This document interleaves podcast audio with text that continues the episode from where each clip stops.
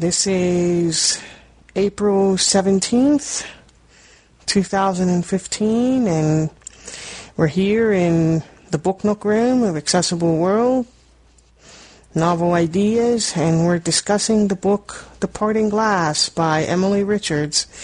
It's the sequel to the book we discussed in February, Whiskey Island. Um, so, without anything further, I'll let up on the key and we can, as usual, go around and see what everyone thought. Well, I was um, one of the ones that suggested this book, and I really liked it. I loved watching the development of the relationship between Finn and Peggy, and um, how they kind of came to an understanding of each other through their children, both the ones that, that Finn had lost and, and Peggy struggled with her own son. Um, and I also liked to um,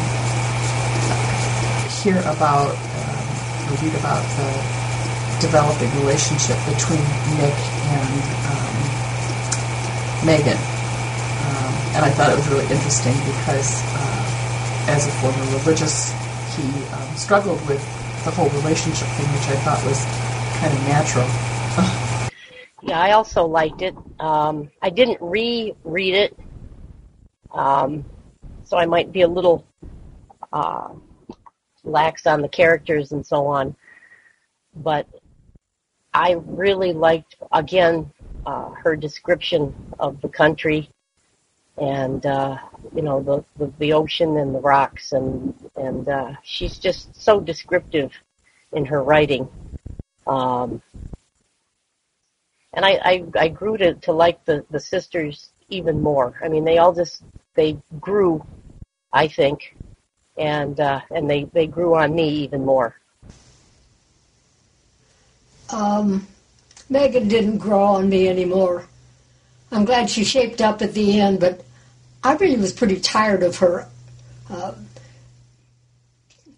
the, the attitude she took, and I didn't think it was natural for a couple to be so early in their honeymoon stage and to be having these kind of problems. So uh, I guess I'm the negative voice tonight. Well, this is Sherry. Um, I apologize, but I didn't get to the book. I waited till this week because I like to read things at the last minute, so I'll remember them. And then some things came up and I didn't get to it, but I'm anxious to hear what happened. So please, all the spoilers you could throw in, the better. I'm, I'm anxious to hear what happened to these people, so don't worry about spoiling it for me. I dialed in on purpose to listen to see what happened. Well, I like the book. Um, at the beginning, it talked about the song, The Parting Glass, so I wanted to know what it sounded like. So I went on to YouTube, which has almost absolutely everything, and I heard it, and it was, it's a very, it's just as it sounds, very melancholy, very slow, if you will. It's nice. Um, I, one of the things I liked, I loved the medical aspects of the book. I loved, you know, where Um, K- um, Peggy was working with her son, and I really liked it. Spoiler alert, Sherry, spoiler alert. I really liked it when I, 'cause see, when I read books, I like not only to read it just to read it, but I like to learn things. And this is what I liked about this book, too, the history aspect, the, the family history and such. Um, but the thing I liked, too, was when Finn, actually, when he was drunk, discovered um, Kieran's situation and how he discovered it. How he, it, that was fascinating, because I know that some things in books are not fiction.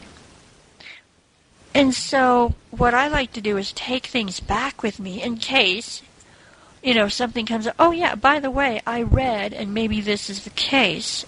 You know, so I really like that part. And um, I have to agree with you, Jill. Um, I, I believe in Nick and Megan's problems, but so close to the beginning was quite interesting. I mean, I get the fact that they were busy, I guess, with the whole tornado thing, but wow. And the thing I also liked, and I do believe this, I do believe that dreams tell you things subconsciously. Your subconscious tells you things. So when Nick was dreaming of being a priest and how, um, um, oh, what's his name? Iggy or whatever his name was, and him got together and figured it out. I really liked that because basically his dream was telling him, hey, something's wrong. And I really do believe that dreams do that. Um, I think that's all I have to say. Um, I also really, really liked the whole, uh, the discovery that Finn made regarding Kieran's illness. Um, and what I liked about that is um, that Peggy had been a little bit on the goody two-shoes, kind of, when it came to, oh, everything's, I'm doing everything perfect for my son and stuff. And then when she realized that some of the things that she was doing inadvertently were harming him, it, it in some respects,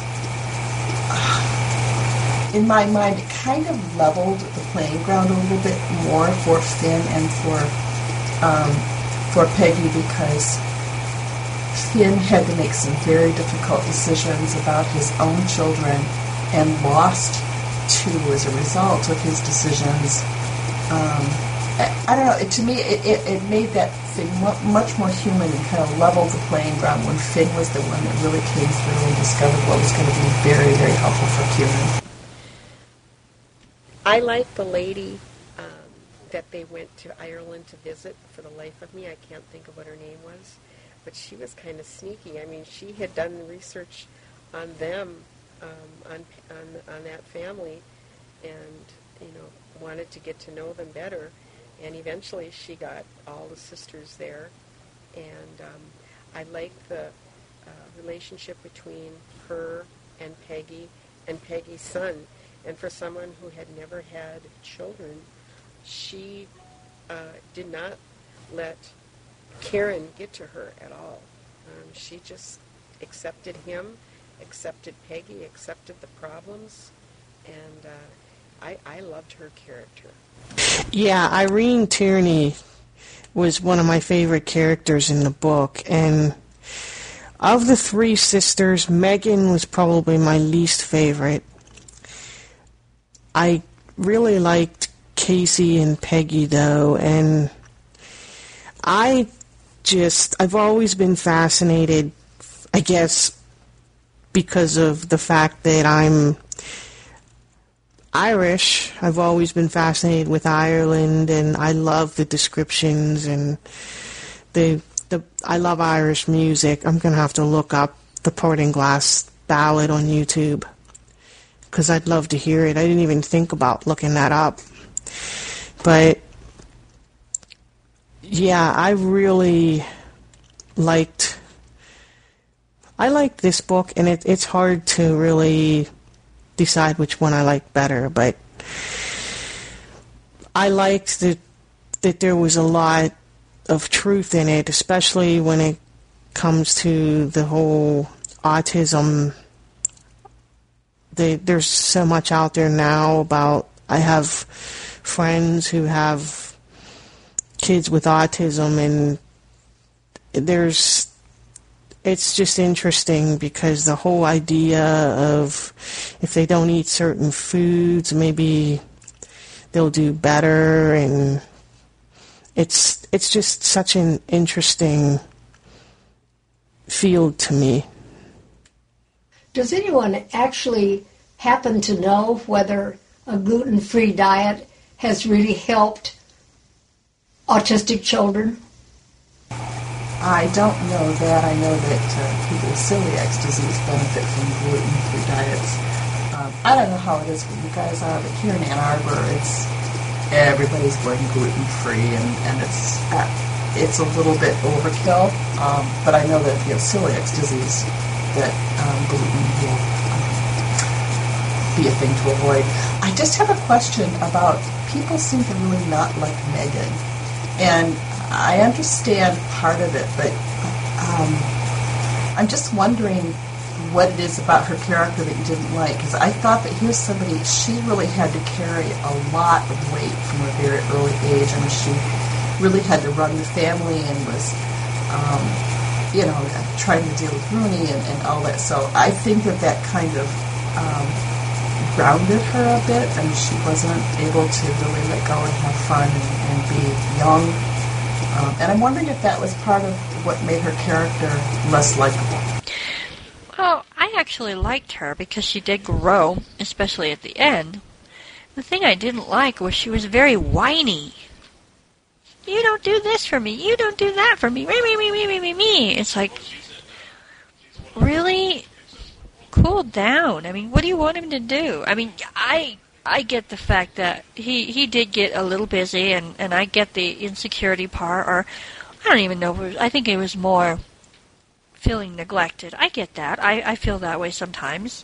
And, you know, but I've talked, you know, to Todd, and we communicate and blah, blah, blah. But I think, to me, just the whole whining aspect of it is, I mean, she kept whining and whining and didn't communicate with Nick. It's like, well, you're going to get what you're going to get if you don't do something about it. That's just it. She never did anything about it till she got mad. And then what did she do? She ran away. I mean, granted, she grew from that, but still, I think that's what I didn't like. You expressed my feelings exactly. Mine, too. I think, yeah, I agree. She did grow, and maybe the fact that she did have to take on so much responsibility at an early age made her come across as being more uptight and more serious and... But at the same time, she didn't want to face her own demons and deal with her own problems and take responsibility for herself and her marriage. And as for whether a gluten-free diet helped kids with autism, I have friends who, even though it's not proven, they're trying it, and they say that they notice a difference. They say if their kids eat something that has gluten in it, they notice a huge difference in in behavior and responsiveness. And so I don't know, but the people who try it seem to think that it does make a difference. Another thing, too, I think... in the first book, she was Megan was different. Megan was rah rah rah. Let's get this done. Rah rah rah. You know, and I like that. She was spunky. She was she was a different character than she became when she got married until she grew up and said, "Okay, I need to do this." But in this book, she was more whinish, more wah. I think she was afraid. She was afraid to get married. She, and I think because she was afraid, she expressed it by being whiny and being just running away from things and running away from the issues. And she even says in the beginning she doesn't know if she's cut out for it, and she points to Casey and John's marriage as the one perfect marriage that she's seen, and so I think it was fear on her part. Yeah, that's a good point. I wonder, because Megan was always in charge and seemed to get things done, she didn't know how to be married. She just didn't have a good role model for it, and once she got married, she really felt in over her head, so um, maybe that's when she, you know, that's, she, became, she became instance, insecure. And that's how her insecurity came out. Well, they were both, uh, Nick and her were kind of neither one of them knew too much about marriage because, of course, he'd been a priest and, well, you know, he didn't. It was a whole different way of looking at it. So it was a good thing that Iki came to his rescue and, you know, talked to him about it and explained the whole thing. And, and um, you know, Meg, Megan did grow, though. She really did. Um, and, you know, she had... Did, their, their wedding didn't get off to the greatest of starts. I mean, the first thing, the car got hit when the um, when the tree fell and all that kind of stuff, and you know, and then the tornado. I mean, all that stuff on their wedding. That was what a way to start your wedding. Yeah, that was all pretty ominous. But yeah, that's what I said at the beginning. I think that given he was a priest and she, you know, kind of had to become a. Uh, mom, if you will, very early in age, to her younger sisters and to her father. I think neither one of them really knew what marriage was about, and so they didn't know what to expect. And uh, let's face it, you know, marriage is hard work, and sometimes that honeymoon phase can be really nice, but, you know, you can run into problems pretty quickly, too, and you're not sure what to, to do with it. So I thought it was interesting how they each had different relationship issues, and I, I really enjoyed the book. I, I, I thought it gave a, a much more depth of character to all of them. I, I just love sequels, so that's what I know. Oh, I do too. I love books that are in series, and I have my favorites of Emily Richards, and I just, I hate to see the series end because they're just so good. And I liked Finn too. He was a little tough in the beginning, but I liked him and his his daughter. I can't think of his daughter's name, but she really took an interest in Kieran, and she developed a, a great relationship with Peggy and with Irene. Her name was Bridie, and yeah, I think Bridie was the one that brought them all together. And I loved Finn, too. I think of all the characters in the book, he was probably my favorite. He had... I, I just watch him. We all need to meet a Finn. I loved the part where when Finn got sick, she came out and literally just said, "You hate me. That's why you got sick." And they really, really finally had a talk that they should have had years ago. But that was really cool. I like, you know, I'm really going to have to add, because I think Emily Richards has a lot more books on Bookshare and Bard and stuff. Um, if I'm not mistaken, I think she writes a series about the Shenandoah or something like that. I haven't read them. Anyway, my whole point is I really like this author. Um, we've read two books by her, and I think I'm going to look for more. There are more on Bookshare than on Bard, unfortunately. I wish they would put... the ones, they would put her, some of her other ones up there. The Shenandoah series is my all-time favorite, and it is on Bard. I highly recommend it. If you like this author, you should read that series because it is just so good. It really is. The thing I think I like is the way she develops the problems and then deals with them. And the way she goes between, the, she blends the past and the present is so great too. And just, you always know where you are. There's no confusion about, okay, am I in the eighteen hundreds, the nineteen forties? It's, it's just, she has such a talent for that. And I wish they would put more of her books on Bard. Okay, question. The Shenandoah series, how many are in that series, and do they also do the, the past-present kind of um, switchback? Because I love that, too. I just, I love the history and how it figures into what's going on now, and, and yeah, I'd be really interested in reading that. There's five, and yeah, she blends, she, she blends past and present together really well. I love the letters. The letters from Maura, I think her name is, Patrick's sister. It's interesting, I had forgotten, because I remember we talked, when we were talking about Whiskey Island, um, some of you had said you had read The Parting Glass, and you had said this person was in the book and this person wasn't. I'd, for, I'd forgotten if Patrick Sweeney was, Father Patrick Sweeney was in there.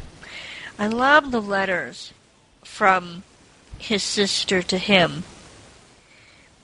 I I just, I, I like the, I think I liked this book a little bit better. It's hard to figure out which one I liked the best, but I liked this one a little bit better because there wasn't a lot of violence. No one got killed. And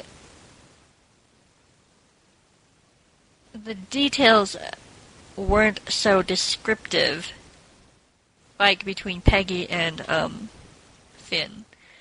Um, I really liked these books. They were very, like I, I think I said this before, they were light but very thought-provoking. Well, when they went back to the past, um, Liam certainly got killed, and so did the to-be wife. Um, was her name Claire? I've kind of forgotten her name, but, you know, people got killed in this book as well. You're right. I forgot about Claire. I did. Liam got killed? How did he die? I forgot. I remember Claire. You're right, Jill. I totally forgot about that. He almost put himself in the in the way um, because he was afraid that that his cousin was going to get killed, and so he, he ran out of the tunnel and and um, got shot. I think I'm right about this. That's right. You're absolutely correct. I totally, totally forgot that part. It's funny. At one point, I kept getting Glenn. Uh, Donahue, I think it's... Wait. I keep forgetting which one is which. I keep forgetting which one is Donahue and which one is Tierney. Yeah, and then it got further complicated because the bad man's name was Glenn Cassidy. Isn't that correct? Niall. I forgot about that, too. I had read this book, and then when I was going through it for the discussion, I... When I read through it, but there were some things I forgot about. Well, since there's a pause, I can ask a question. Hopefully you guys won't mind. What what happened with Rooney in this book? And was the little girl that was in the first book that was being rescued from the abusive dad, did she show up again? You know what? She did not. And I forgot about her until you asked about that. Rooney... Oh my gosh, he is definitely on the road to recovery. It was so good to see that. And actually, he helped with the history.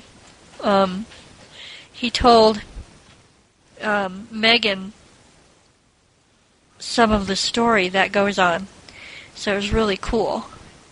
Oh, that is nice. That's a nice touch. And it's interesting to hear you guys talk about Megan because in the first book, she came across as like the strongest of the three sisters in a lot of ways. And it sounds like in this book, she kind of um, found something maybe she wasn't quite as good at, which is maybe marriage. You know, I think that that's what I really liked about this book is all of the sisters got more human. They, they got more, um, we just got a, a much better, uh, more rounded picture of who they are. And, Um, both good and bad and strong and weak, and I just think they became more human. Yeah, Megan became more human, I guess, and you saw more of her negative or weaker traits than you did in the first book, because in the first book she was the the leader and the doer, one of the movers and shakers, but in this book she suddenly fell apart. And Rooney, it was really neat because Rooney actually stayed with them, with Megan and Nick, I think, didn't he? Or was it, he stayed with one of them, or was it Casey and John? Because he was helping out with, um, I know he stayed with one of them, though, I believe. I thought it was Megan and Nick, but I could be wrong. Well, he went between Megan and Nixon and Casey and John's um, uh, when um, everybody went to Ireland. Um, then he, I think he was with John. Um, but he, he was also on the scene at, at with um, Nick and those boys, too. Oh, remember the cellar scene? Wasn't that great? I mean, Megan thought he was being mentally ill again, and he basically helped them all escape. Oh, yeah. It was so neat to see Rooney come alive in this book and, and change. It really was. Well, in the first book, he was so, you know, bad off. Maybe he, he just needed to be needed. It sounds like people needed him in this book. Yeah, I think that's what it was. They knew that he knew the history and he knew things that they needed to know. And so, yeah, I think that was a big part of it. I was glad he stayed in the picture. I mean, they were, at first, in the first book, it was so hard to, they didn't dare get too close to him or didn't dare ask him too many things because they were afraid he would go away and not come back. And he definitely was more stable in this book and, um, you know, was able to help them. So um, he, he changed, too. I thought it was so neat how everything came together in the end when they were all in Ireland and Irene um, got to know them all, and she she found out about the family. You know, she she did a lot of research, and I just. I thought it was so neat how things came together in the end and they all got their questions answered. I really loved how um, Kieran, the very end of the book, went over to Irene and put his, you know, put his head on her shoulder. I, I just, I'm also really glad she ended the book before Irene died. I was afraid of that because you knew it was going to happen very soon. But it just seemed such an amazing, um, loving thing for Kieran to be able to do. And um, yeah, I just, I just seemed to like tell you that everything was going to be okay. Yeah, that that was a beautiful, beautiful ending. When when he did that. I'm sorry, I was on the phone and I had to leave to try to work on this computer. But anyway, um, Kieran certainly made a turnaround. And uh, I, I don't know, I just really liked this book. And uh, if I may digress for, for a minute, you, you all were talking about Megan before. And I really liked her. Yeah, I know she was whiny and so on, but you know, she needed. She had, she had a lot on her shoulders, and I think she was just. She needed to vent about stuff. Yeah, granted, she didn't handle everything right with Nick and everything, and, and he did, but he didn't. He was he was the same way. I mean, it wasn't all her fault, but um, I, I I really, I admired her because she had a lot of responsibility, and she was spunky and she was feisty. But, and I'm sure she was also very frustrated the the fact that certain things weren't going right with her marriage and everything. But um, she they, they both got it together. So that that's all I had to say about uh, Megan. Yeah, I think sometimes when people are really super take-charge people that it's hard to be married because you either have this tendency to want to do, continue to do everything yourself and kind of shut somebody else out. Um, unintentionally, or you just want to let it all go and, and hope they're going to pick up stuff and, and you don't have to work as hard anymore. So I think I think she really struggled finding that, who she was in that marriage. And uh, so I, yeah, I was I was kind of surprised earlier to hear how hard people were on her because I, I thought she did okay, and, and yeah, it was it was a difficult adjustment, um, but they did seem to work it through. And like you said, Barb, I think it was you who said. You know, Nick had been a priest, so he really didn't know what to expect of marriage either. So, yeah, I I think there was a lot to that, and the fear of the whole, that that's a big step, and just fear and anxiety and maybe some insecurity. that would that would make you change. I'm sorry, guys, but I I still think that for her to simply run away to Ireland without saying a word to Nick was a very immature thing for someone as strong as she really was, and we'd come to believe in the first book. Um, that bothered me. Oh, I agree. I don't think that was right at all. And that was one of the things that really irritated me, was just the way she thought she could just run away from everything, and then to run over to Ireland and not tell him, not say anything to him. That wasn't right. No, it, it wasn't right. It really wasn't. And, um, but I think the trip actually did her good. I'm not saying she was perfect, believe me, but I, I think it helped. I, I think that's what helped her to grow, with taking that trip. Granted, she shouldn't have done it, but she did. And, uh, I, I'm glad that they were, that all the, the girls made it over there. And another spoiler for Sherry, the interesting thing was at the end, it was Rooney who really opened her eyes to what should go on in a marriage by simply saying, when you talk, he listens to you, and when he talks, you listen to him. Yeah, totally I agree with you. It was so simple, it was hard. I love the end. Oh, man, the ending with Kieran was just... That was so cool. That was the, one of the best endings I've seen in a long time in a book. I didn't know what to expect there. When they said he was going to the bed, I'm like, uh-oh. You know, I thought he'd either just stand there or... I did not know what to expect, but when she ended it like that, it's like, oh my gosh, what a perfect ending. I am so glad they didn't show her dying. I really did like Irene. One of the reasons I liked her is, like someone else said, is that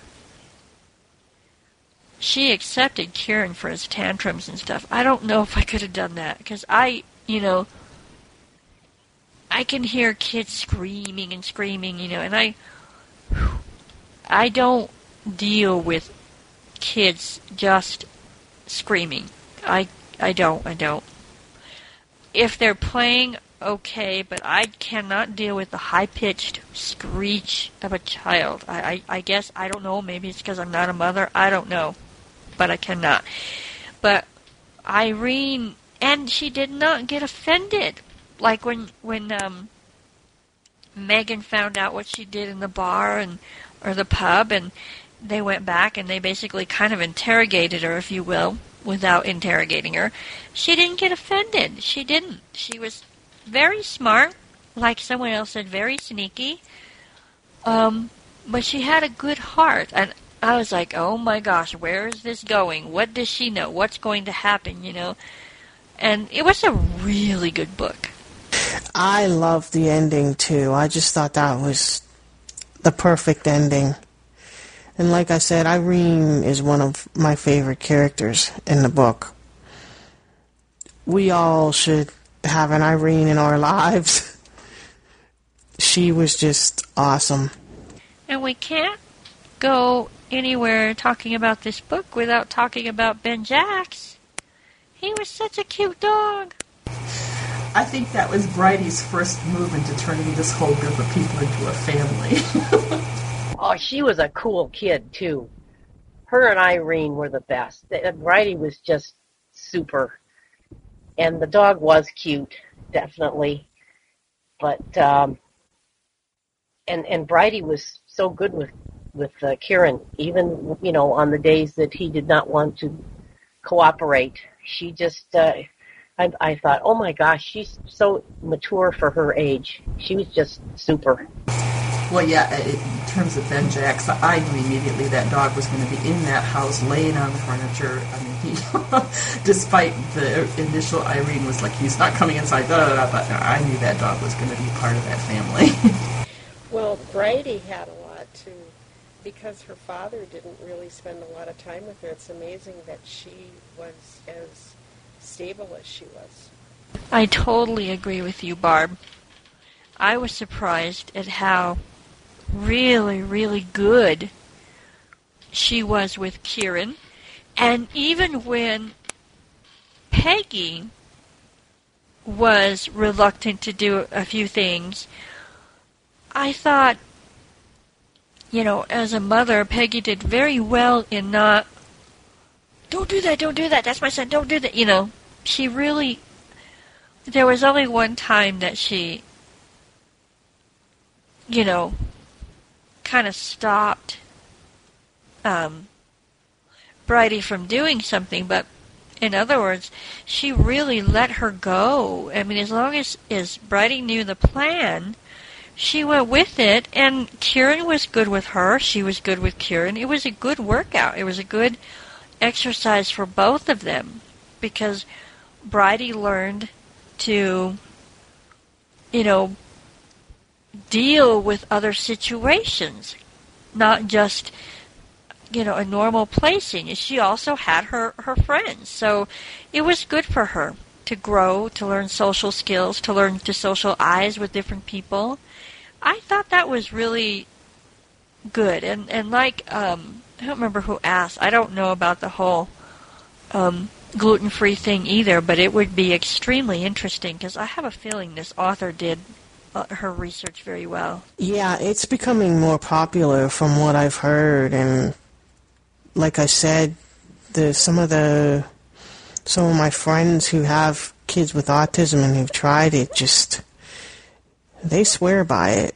So I don't know, but yeah, what was Bridie, twelve, and she was just so mature for her age, and I agree, Barb, it is amazing that she turned out as well as she did, considering how little time Finn had to spend with her. It was great to watch her interactions with Kieran and Peggy and the way she was with Irene. It was just fantastic. Well, you would have never thought that Finn was going to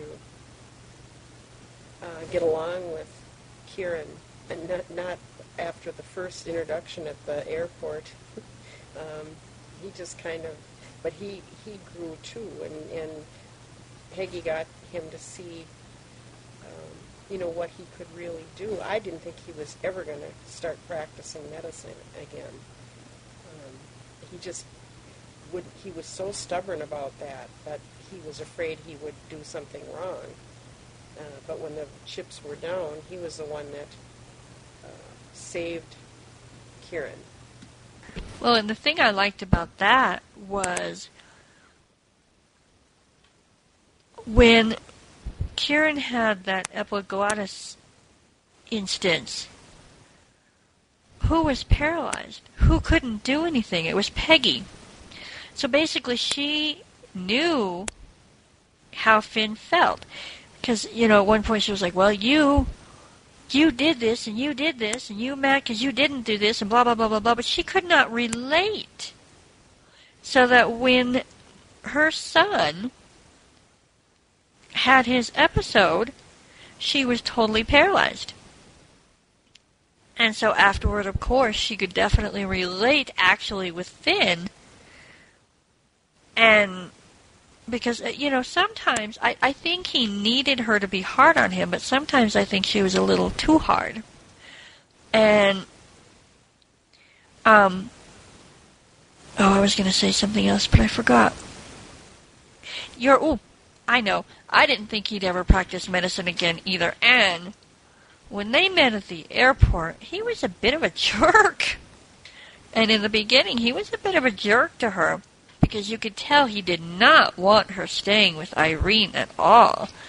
And really, this was Peggy's choice, but it was really Irene's idea. So I, I wasn't sure I'd like him at first, but I did, of course, at the end. He was he was a good guy. Well, I, what I thought was kind of, I was really disappointed when after all was said and done that he went out drinking, and then he went back when he started thinking what he had heard, what he heard in the bar about the, the gluten-free diet and all this, and started putting things together. then he went back to the hospital, and they, they put him in this room so he could, you know, sleep it off and get himself squared away again. But I thought that was kind of interesting, too, that, you know, those people, I think they deep down wanted him to come back and, and be the doctor that they knew he could be. Okay, in terms of um, Finn, uh, his first reaction to Peggy staying with Irene, I... I kind, maybe I'm overly romantic or something like that, but I think the reason he had such a strong negative reaction to her is because immediately he felt an attraction to her, and he was so afraid after all that he had lost. He was so afraid of being hurt again and opening that can with pain and stuff that he was able to kind of numb with the alcohol, and um, that's where that, that was coming from. And, and, you know, yeah, sometimes reactions hurt are hurtful, but I, I kind of just... we got to feel that, that he really liked her from the very beginning, and he felt terrified of that. I didn't like Finn either when they first met at the airport. I thought, oh no, he's he's going to really be a jerk to all of them, but he did turn out to be a really good guy in the end, and I thought that part was interesting too when he did, and he got drunk, and he, they let him sleep it off at the hospital. I really was surprised they let him do that. What was that doctor's name? Uh, you know, he was kind of a jerk. Nobody liked him, but uh, they had to go to him because Finn was no longer practicing. And I admired him because he, you know, he really let Finn have it as far as, um, you know, getting drunk there on, uh, you know, coming to the hospital drunk and the whole thing. Uh, and he, he's the one who covered for him and uh, put him in that, that room so he could sleep it off. So I kind of, I sort of even developed a little bit of uh, respect for him too, because I think he was a, I think he was a good doctor. He just didn't have a, a very good uh, bedside manner. I agree. I honestly thought that he, because he could have, he really could have ruined Finn's career. And if he wanted revenge, he had every he had every way, way to do it. And that's honestly what I thought he would do. I did, um, but he didn't. He he showed his complete respect for Finn, you know, like you said, and he covered for him. And I that that's what I like about this book is that it. it It made some twists that I really didn't expect because, like I said, this guy, this doctor, could have said, you know what, yeah, go for it.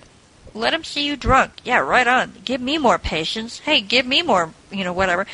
But you could tell that, like Marcia said, I think it was, he had a good heart. He respected Finn along with everybody else. And he wasn't going to let him ruin himself. And he admitted his mistake. He probably will never admit it to um, Peggy, but he admitted it to Finn, another doctor. And that really made my respect for him grow. Well, and he had become very overworked because Finn had stopped practicing, so it, it was kind of in his best interest uh, to bring Finn back into the fold so that he wouldn't be so overworked. Uh, I th- I still think his bedside manner left something to be desired, but when doctors are overworked, they really don't have time to do the kind of really examinations that they ought to be doing. Yeah, I can't remember that doctor's name. I thought the scenes in the pub were really neat too. I that all sounds like so much fun, how they get together in the pub and. and have the music, the sing-alongs, and all that. That whole, all the depictions of and the descriptions of Ireland were just so fascinating to me. Me too. Um, when someone told us that they were going to go to Ireland, I, I was, you know, I, I was looking forward to reading the book because like you, I've always loved to hear about Ireland because I don't know, Ireland sounds like such a glorious country, but I know also that they've had their, you know, share of trouble. They've had famine, they've had a lot a lot of Irish immigrate to America, and, you know, they've had their share of trouble as a country, but really they're a strong, strong people. And they are they love to be together. They love to have fun. Oh, it was so funny, that that scene where he's singing all the Peggy songs. That was funny. I just I I don't know. I would have a hard time choosing a favorite, but of these two, but I think in a lot of ways it was this one, because of the all the stuff in Ireland, and so much of it takes place there, and the letters. I forgot about those letters, but that was that was great. The letters between Patrick and his sister. Somebody asked about um, before we well before we talk about next month's book, I was going to give you the series of the Shenandoah the Shenandoah album series. Somebody was asking about that. Um, I was, because it sounds like it would be. I mean, I loved her style, and I think it's similar to the style I'd like to read. I second that. I want to know, too. The first one is Wedding Ring, then Endless Chain, Lover's Knot, Touching Stars, and Sister's Choice. They're all really good books. I personally liked Wedding Ring and Sister's Choice the best, but they're all excellent reads. I'm sorry, could you do that one more time, please? Wedding Ring is the first one. Endless Chain is the second. Lover's Knot is number three, and that's K N O T, um, like a knot that you tie. Touching Stars is number four, and Sister's Choice is number five. And it's best if you read them in order. You don't necessarily have to, but it's best if you do. I guess I missed something along the way. Who is the author? Emily Richards. This is one of her series. It's my favorite one. And like I said, there's not a lot. There's a few on Bard, but there are more on Bookshare. Her newer ones are up there, and some of the older ones are on Bookshare. The new, the newest ones, and then some of her other ones, her older books are up there. Ah, okay. Well, thank you, Randy. I should have figured it was Emily Richards, but sometimes I just, sometimes I miss something along the way. But, uh, yeah, thank you very much. And I do have Bookshare, so that should not be a problem. Are these five Shenandoah ones all on Bard? Yes, they are. Let me guess. They're read by Martha Harmon Pardee. Some are. There are a couple different readers, though. But I know the last one's read by Martha Harmon Pardee, and I can't remember. Um, I can't remember if the other ones are read by wh- who reads all the other ones. But I know Martha Harmon Pardee reads the last one. Uh, doesn't? Do you know what we're going to be reading for next month? Well, I have. There's one that Bob suggested, and I haven't read it. But it's by Lynn Austin, and I know I've read some of her books. Um, Eve's Daughters. It's... Ah.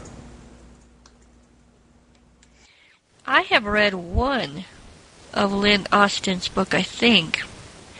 And I think it's called A Woman's Place or something, and that was a really good book. I have heard of this author.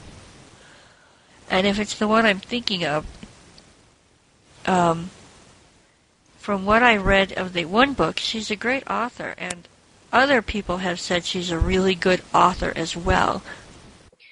Is that the one about the the woman? I I read it a couple of years ago, uh, A Woman's Place. Is that a, the one about the, the, the woman who she works in a factory or something, and there's a union thing going on, and uh, uh, I don't exactly remember the uh, the premise, but if that that sounds very familiar. And if that's the book, she is a very good writer, and that was a very good book.